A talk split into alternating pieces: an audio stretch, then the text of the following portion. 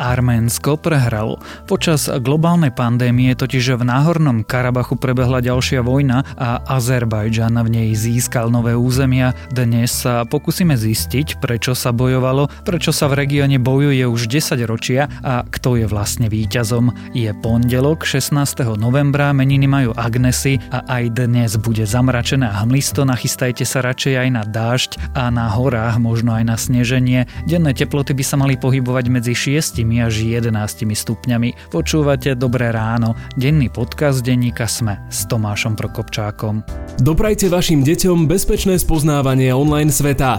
Vyskúšajte výhodný bezpečnostný balík Asset Family Security Pack pre celú rodinu, s ktorým ochránite až 4 zariadenia podľa vlastného výberu, vrátane smartfónov vašich detí. K produktu teraz automaticky získavate ako darček i knihu Spojený navždy o výchove detí v digitálnej digitálnej dobe. Viac informácií nájdete na stránke eset.sk. A začneme ako vždy krátkým prehľadom správ. Koaličnému poslancovi Miroslavovi Žiakovi z SAS sa vyhrážajú potom, ako sa v parlamente dostal do roztržky s Milanom Mazurekom. Privrženci fašistov mu odkazujú, že si to odskáče jeho rodina. Žiak na Mazureka vytiahol nápis, že je urevaný nácek. Poslanci LSNS mu v parlamente mali odkázať, že už to nemá robiť, lebo doma nebude v bezpečí kancelárii bývalého špeciálneho prokurátora Dušana Kováčika sa našli nevybavené spisy k trestným veciam, ktoré siahajú až do roku 2004. Ústavnoprávny výbor parlamentu teraz zistil, že takto zatajených je až 111 spisov. Prokurátori si teraz tieto spisy medzi seba museli rozdeliť a skúmajú, o aké prípady ide. Od tohto týždňa by sa mali čiastočne otvoriť divadlá, kina a kostoly, fitness centra a plavárne by sa mohli otvoriť pre maximálne 6 osôb. Matovič ale zároveň odkázal Richardovi Sulíkovi, že ak príde s plánom na zníženie 7-dňového klzavého mediánu pod 500 do konca mesiaca, prenechá mu boj s pandémiou. S novozvoleným americkým prezidentom Joe Bidenom už hovoril aj pápež František. Biden bude totiž len druhým katolickým prezidentom v dejinách Spojených štátov. Prvým bol JF Kennedy. Biden by chcel s Vatikánom spolupracovať v otázkach dôstojnosti, rovnosti, starostlivosti o chudobných či zmeny klímy aké je to byť vedcom a mať článok v magazíne Science. V rámci medzinárodného týmu sa to podarilo Andrejovi Černianskému, ktorý skúmal v Jantári uväzneného obojživelníka Jakša Perety. Čo to pre vedca znamená, sa pýtala Renáta Zelná a text nájdete na webe tech.sme.sk. A ak vás tieto správy zaujali, viac ďalších nájdete na webe Denníka Sme. Čase asi najväčšej globálnej svetovej krízy od druhej svetovej vojny si to možno viacerí nevšimli, no nie až tak hrozne ďaleko na nepokojnom Kaukaze vypukla a vlastne už aj skončila vojna. Arménsko a Azerbajdžan podpísali dohodu, no Arménsko prakticky kapitulovalo. Prečo sa tak stalo? O čo v tejto vojne išlo? Čo sa 10 ročia deje v Náhornom Karabachu a čo tento vývoj pre celý región i pre nás v Európe znamená, sa budem dnes pýtať zahraničného reportéra denníka SME Lukáša Onderčanina. Periodically they break into chants of Nicole Dabajan, which means Nicole traitor, and calling out for him to step down. They basically sold our land. The victims of Armenia. He sold Armenia. Well, let me let me ask you a question, seeing yes. you spoke to me. Yeah. What would you do? Eh, he had to. He says he had to make a peace deal because Armenia was losing. No, he has to resign because he's the, the person who Lukáš, e, čo sa to vlastne za posledné týždne od konca septembra v Náhornom Karabachu dialo? Tak tam už v podstate desiatky rokov tak tlie konflikt medzi Arménskom a Azerbajdžanom o Náhorný Karabach, čo je vlastne neuznaná republika v rámci Azerbajdžanu, kde ale žijú prevažne Arméni. A koncom septembra tie potičky začali byť serióznejšie a analytici si myslia teda, že Azerbajdžan zautočil na Arménov a prepuklo to do otvoreného konfliktu, počas ktorého už zahynulo najmenej tisíc ľudí, niektorí hovoria až o 5000 obetiach. Takže vlastne mali sme tu 6 týždňov trvajúcu vojnu o toto územie. Prečo sa to dialo práve teraz? Tie konflikty medzi oboma krajinami tam trvajú vlastne od 90. rokov, kedy jedna takáto vojna skončila. Vtedy si vyžiadala 40 tisíc obetí a bolo to oveľa vážnejšie. Teraz e, možno aj Azerbajdžan využil nejakú chvíľu oslabenia Arménska. Tá situácia, keď sa riešia na medzinárodnom poli iné veci, ako je presne tá pandémia, tak eh, tomu tiež mohla nahrať, pretože to nebolo presne ani v hľadačiku nejakých politikov a svetových médií, takže v podstate ide o využitie situácie, ale aj nejaká taká provokácia a tá nahromadená, dá sa povedať, že aj propaganda, bohužiaľ z obidvoch strán o tom, kto má nejaké historické právo na toto územie. Ja som v úvode začal tým, že konflikt vypukol a vlastne už aj skončil. Čo znamená uzavretie prímeria? Tak v pondelok v noci tak pomerne prekvapivo prišlo prímerie, ktoré vyrokoval ruský prezident Vladimír Putin aj s arménským premiérom a s tým azerbajdžanským a znamená to de facto, že v tom momente prestali boje ale došlo k tomu kvôli tomu, že Azerbajdžan vlastne v deň predtým dobil druhé najväčšie mesto Náhorného Karabachu a ak by pokračovať ďalej, je veľmi pravdepodobne, že Arménsko by prehralo tú vojnu. Takže ako keby mm, sa vzdali a Arméni, alebo teda arménsky premiér to videl ako v podstate nutnú a jedinú možnosť v tej situácii, ako keby zabrániť ďalšiemu vraždeniu a preto prístup na to prímerie, aj keď teda v Arménsku sa to nestretlo s veľkým pochopením a, a môže to mať dôsledky v podstate aj do ďalších mesiacov. Čiže nie je to taký ten klasický mier, ale Arménsko prehralo? Kapitulovalo? Arménsko v podstate prehralo, pretože ostatné strany toho konfliktu, a to teraz nehovorím iba o Azerbajdžane, ale aj o Rusku a Turecku, ktorí nejakým spôsobom zvonka boli zapojení do tej vojny, tak eh, sa môžu považovať za výťazov, pretože vlastne nemajú žiadne regionálne straty, skôr teda Azerbajdžan výrazne získal, kým Arméni v podstate sú zdecimovaní, prišli o časť územia, ktoré predtým ovládali a okrem toho teda majú teraz veľmi nepokojnú situáciu doma, pretože tí ľudia sú nespokojní s tým výsledkom. Takže je to v podstate kapitulácia Arménska. Situácia v Azerbajdžane je pochopiteľná, tá krajina dobila nové územia, Ty si už naznačil situáciu v Arménsku. Ja som tam dokonca videl útok na predsedu parlamentu, ktorý skončil s ťažkými zraneniami v nemocnici. Čo sa deje v Arménsku? Tak Armeni posledný mesiac a pol počúvali od svojich lídrov, že vo vojne výťazia, že v podstate tie boje sú skôr vyrovnané a ich snahou, ako po dlhé roky bolo podstate pripojiť Náhorný Karabach k ich územiu, keďže on akože je na území Azerbajdžanu, ale aj okolité oblasti kontrolovala arménska armáda. A teraz vlastne ľudia zostali sklamaní alebo prekvapení, pretože odrazu ich premiér povedal teda, že prehrávame a musíme sa stiahnuť a prídeme o veľkú časť územia, ktorú sme predtým kontrolovali a v podstate nevieme, čo bude ďalej s Náhorným Karabachom. Stále tam môžeme nejakú časť kontrolovať, ale už za prítomnosti ruských vojakov. Takže tým spôsobom tí ľudia v Arménsku sú veľmi sklamaní, lebo vlastne prišli o tú nejakú národnú hrdosť a ten národný boj, ktorý, akože, o ktorom dlhé roky počúvali. A tú frustráciu si vybijajú hlavne na tých politikov, ktorí tu dovolili, takže práve premiéra vyzývajú na to, aby odstúpil. V posledných dňoch boli aj nejaké zatýkania opozičných lídrov, ktorí presne vyzvali na rezignáciu premiéra, takže môžeme čakať, že tá krehká demokracia, ak sa to tak dá nazvať v Arménsku, sa bude teraz veľmi otriasať. To sú Arméni v Arménsku. A čo tí Arméni v tom náhornom Karabachu? Utekajú? Boja sa genocídy? Väčšina z nich už utiekla. V podstate posledné dni tam prebiehala veľká evakuácia, hlavne z toho hlavného mesta Stepanakert, pretože naozaj tam sa pod posledných 6 týždňov bombardovalo či už dronmi alebo nejakými raketami tých obetí aj medzi civilistami je dosť veľa, takže tí, čo mohli, tak v podstate sa snažia utiecť do Arménska a neviem, aká bude snaha alebo možnosť vrátiť sa pre tých ľudí, pokiaľ napríklad nie každý možno verí tej garancii, že ten mier bude trvať. Lukáš, už nejaký čas sa rozprávame o Náhornom Karabachu.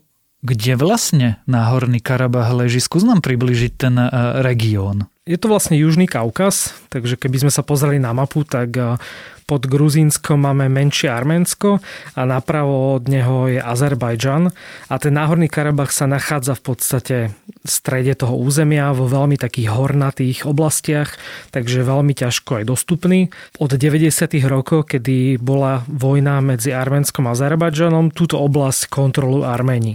Nie je to priamo súčasť Arménska, Náhorný Karabach sa v podstate považuje sám seba teda za nezávislú republiku, ale kontrolu tam má práve Arménsko Arménsko, ale z medzinárodného hľadiska je to stále súčasť Azerbajdžanu. Takže je to v podstate veľmi zle dostupná oblasť, ktorá z nejakého strategického pohľadu nemá až taký význam, nie sú tam nejaké zásadné suroviny, ale v blízkosti idú dôležité ropovody a plynovody, takže zase nie je to úplne niečo, čo by niekto chcel, aby to pripadlo jednej alebo druhej strane. Ak rátam, tak rátam. Ten konflikt prebieha najmenej 30 ročia. Prečo vlastne vznikol a ako sa vôbec stalo, že v strede Azerbajdžanu je územie, ktoré sa tvári, že je Arménsko. Tak to územie bolo kedysi v Sovietskom zväze nezávislou republikou a potom, keď sa začal Sovietský zväz rozpadať, tak e, ako keby malo pripadnúť Azerbajdžanu.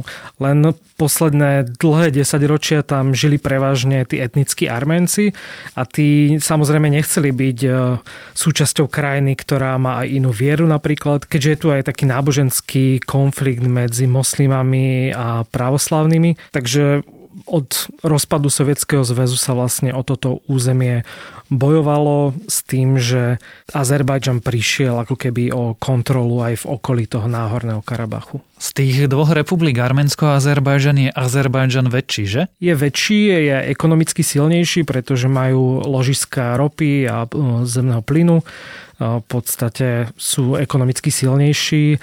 Zase Arménsko na druhej strane má pomerne silnú podporu zo strany Ruska. Takže v niečom ten konflikt bol vyrovnanejší. A to je presne moja otázka. Keď Azerbajdžan je väčší, bohatší, má lepšie vybavenú armádu, ako je možné, že ten konflikt prebieha 30 alebo prebiehal 30 rokov a Azerbajdžan už dávno nevyhral? Tak dá sa povedať, že aj tá medzinárodná situácia, mm, možno tá podpora Ruska, ako keby držala ten konflikt troška viac na úzde. Ani jedna strana nechcela úplne možno ísť na naplno do toho. Treba tiež povedať, že na strane Azerbajdžanu bolo aj Turecko, aj priamo v tej vojne v posledných šiestich týždňoch bojovali tureckí žoldnieri. Znamená to teda, že Arménom pomáhali Rusi? Lebo pri tejto vojne sa hovorí, že Rusko dodávalo zbranie obom bojujúcim stranám. Podľa dohôd, ktoré nejaký medzinárodný dohôd, e, Rusko má chrániť Arménsko. Existuje tam nejaký obranný pakt a v prípade, že by Azerbajdžan zautočil priamo na Arménsko, tak Rusko je v podstate povinné sa za nich postaviť a bojovať s Azerbajdžanom. Lenže Rusi majú veľmi dobré vzťahy s oboma krajinami. Arménsko je to možno historicky aj nábožensky bližšie, ale Azerbajdžan je zase obchodne dôležitejší. A takisto, ako, ako si povedal, pre obidve krajiny krajiny ten export zbraní je dôležitý.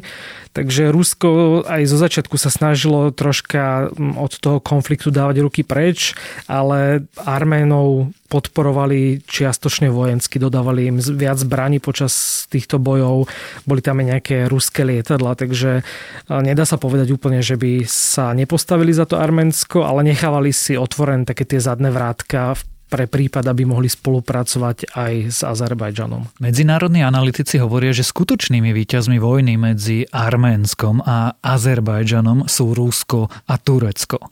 Prečo? Rusko na základe tej dohody, ktorá vlastne padla v pondelok, minulý pondelok, bude kontrolovať dodržiavanie prímeria a bude kontrolovať koridory, ktoré vzniknú v oblasti Náhorného Karabachu a aj na juhu Arménska ešte aby som možno zopakoval, o čo ide v tej dohode. Tým, že Arméni vlastne prehrali, tak budú musieť odstúpiť tú oblasť okolo Náhorného Karabachu Azerbajdžanu a aj časť, ktorú dobil Azerbajdžan za posledných 6 týždňov, tak tá prípadne Baku, teda Azerbajdžanu. A o to, ako to bude fungovať, na to budú dozerať práve ruské vojska. Môže to byť 2000 až 5000 vojakov, ktorí vlastne budú prítomní v oblasti. Už teraz tam bolo okolo 5000 ruských vojakov, ktorí majú v Arménsku svoje základne.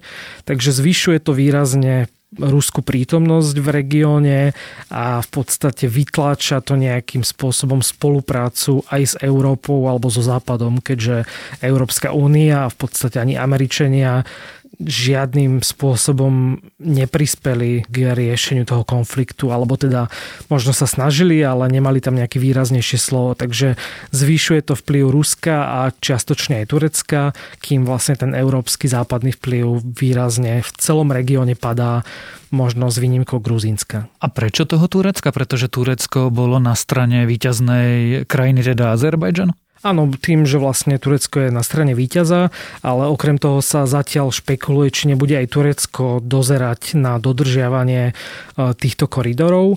A ak vznikne koridor na juhu Arménska, medzi, tam ešte taká maličká republika Nachyčevan, ktorá patrí Azerbajdžanu, ale musíte do nej prejsť cez Arménsko, tak teraz tam vznikne koridor, mala by tam byť postavená cesta, ktorú budú presne stražiť vojaci a tým pádom akože bude spojená s Azerbajdžanom a Turecko tak má v podstate dobrý prístup až priamo do Azerbajdžanu a mm, Armeni, ktorí majú s Turcami historický problém kvôli arménskej genocíde z čias Osmanskej ríše, tak e, sa cítia v podstate veľmi urazení tým, že Turci môžu ako keby kontrolovať časť ich územia. Výťazmi sú Rusi, Turci, Azerbajdžan, porazeným je Arménsko, Zároveň vojna skončila. Znamená to, že už je koniec, že v tom regióne bude chvíľu kľud? Ja si nemyslím, že to úplne bude tak.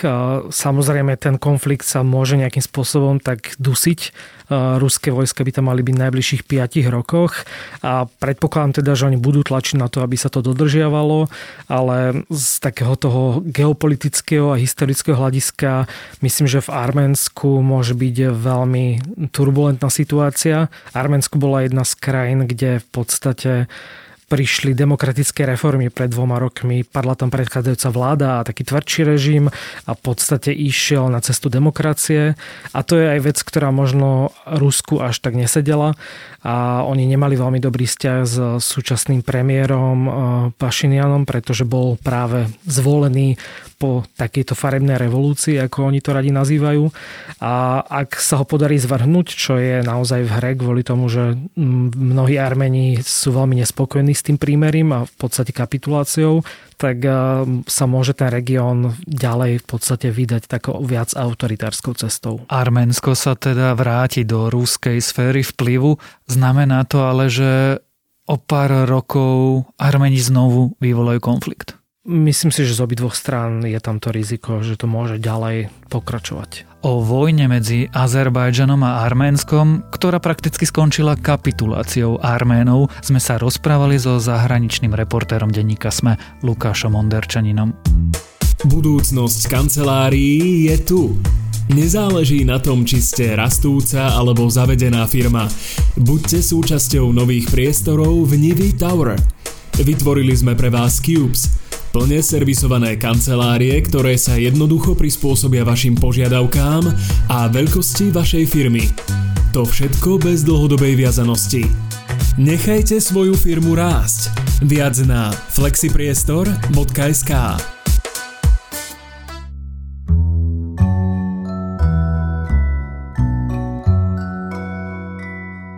Dnes to nebude odporúčanie, dnes máme pre vás naše posledné darčeky k tretím narodeninám Dobrého rána a podcastov v SME. Cez víkend sme spustili náš nový oddychový podcast Mimoza, ktorý pre vás pripravujú herečka Národného divadla Janka Kovalčíková a herečka divadla Stoka Lenka Libiaková. Vtipne komentujú správy týždňa, ale rozprávajú aj o živote, špeciálne živote hercov. A asi ste si všimli, no najväčším darčekom je nová podoba našich podcastov podcastov. Všetky naše podcasty dostali dnes nové logá a budeme radi, ak nám poviete, ako sa vám páčia, či už v podcastovom klube Deníka Sme na Facebooku, alebo mi pokojne rovno napíšte na mail tomáš.prokopčák zavinač sme.sk a to je na dnes všetko. Dávajte na seba pozor, buďte zdraví a majte pekný štart do nového týždňa. Počúvali ste Dobré ráno, denný podcast denníka Sme s Tomášom Prokopčákom.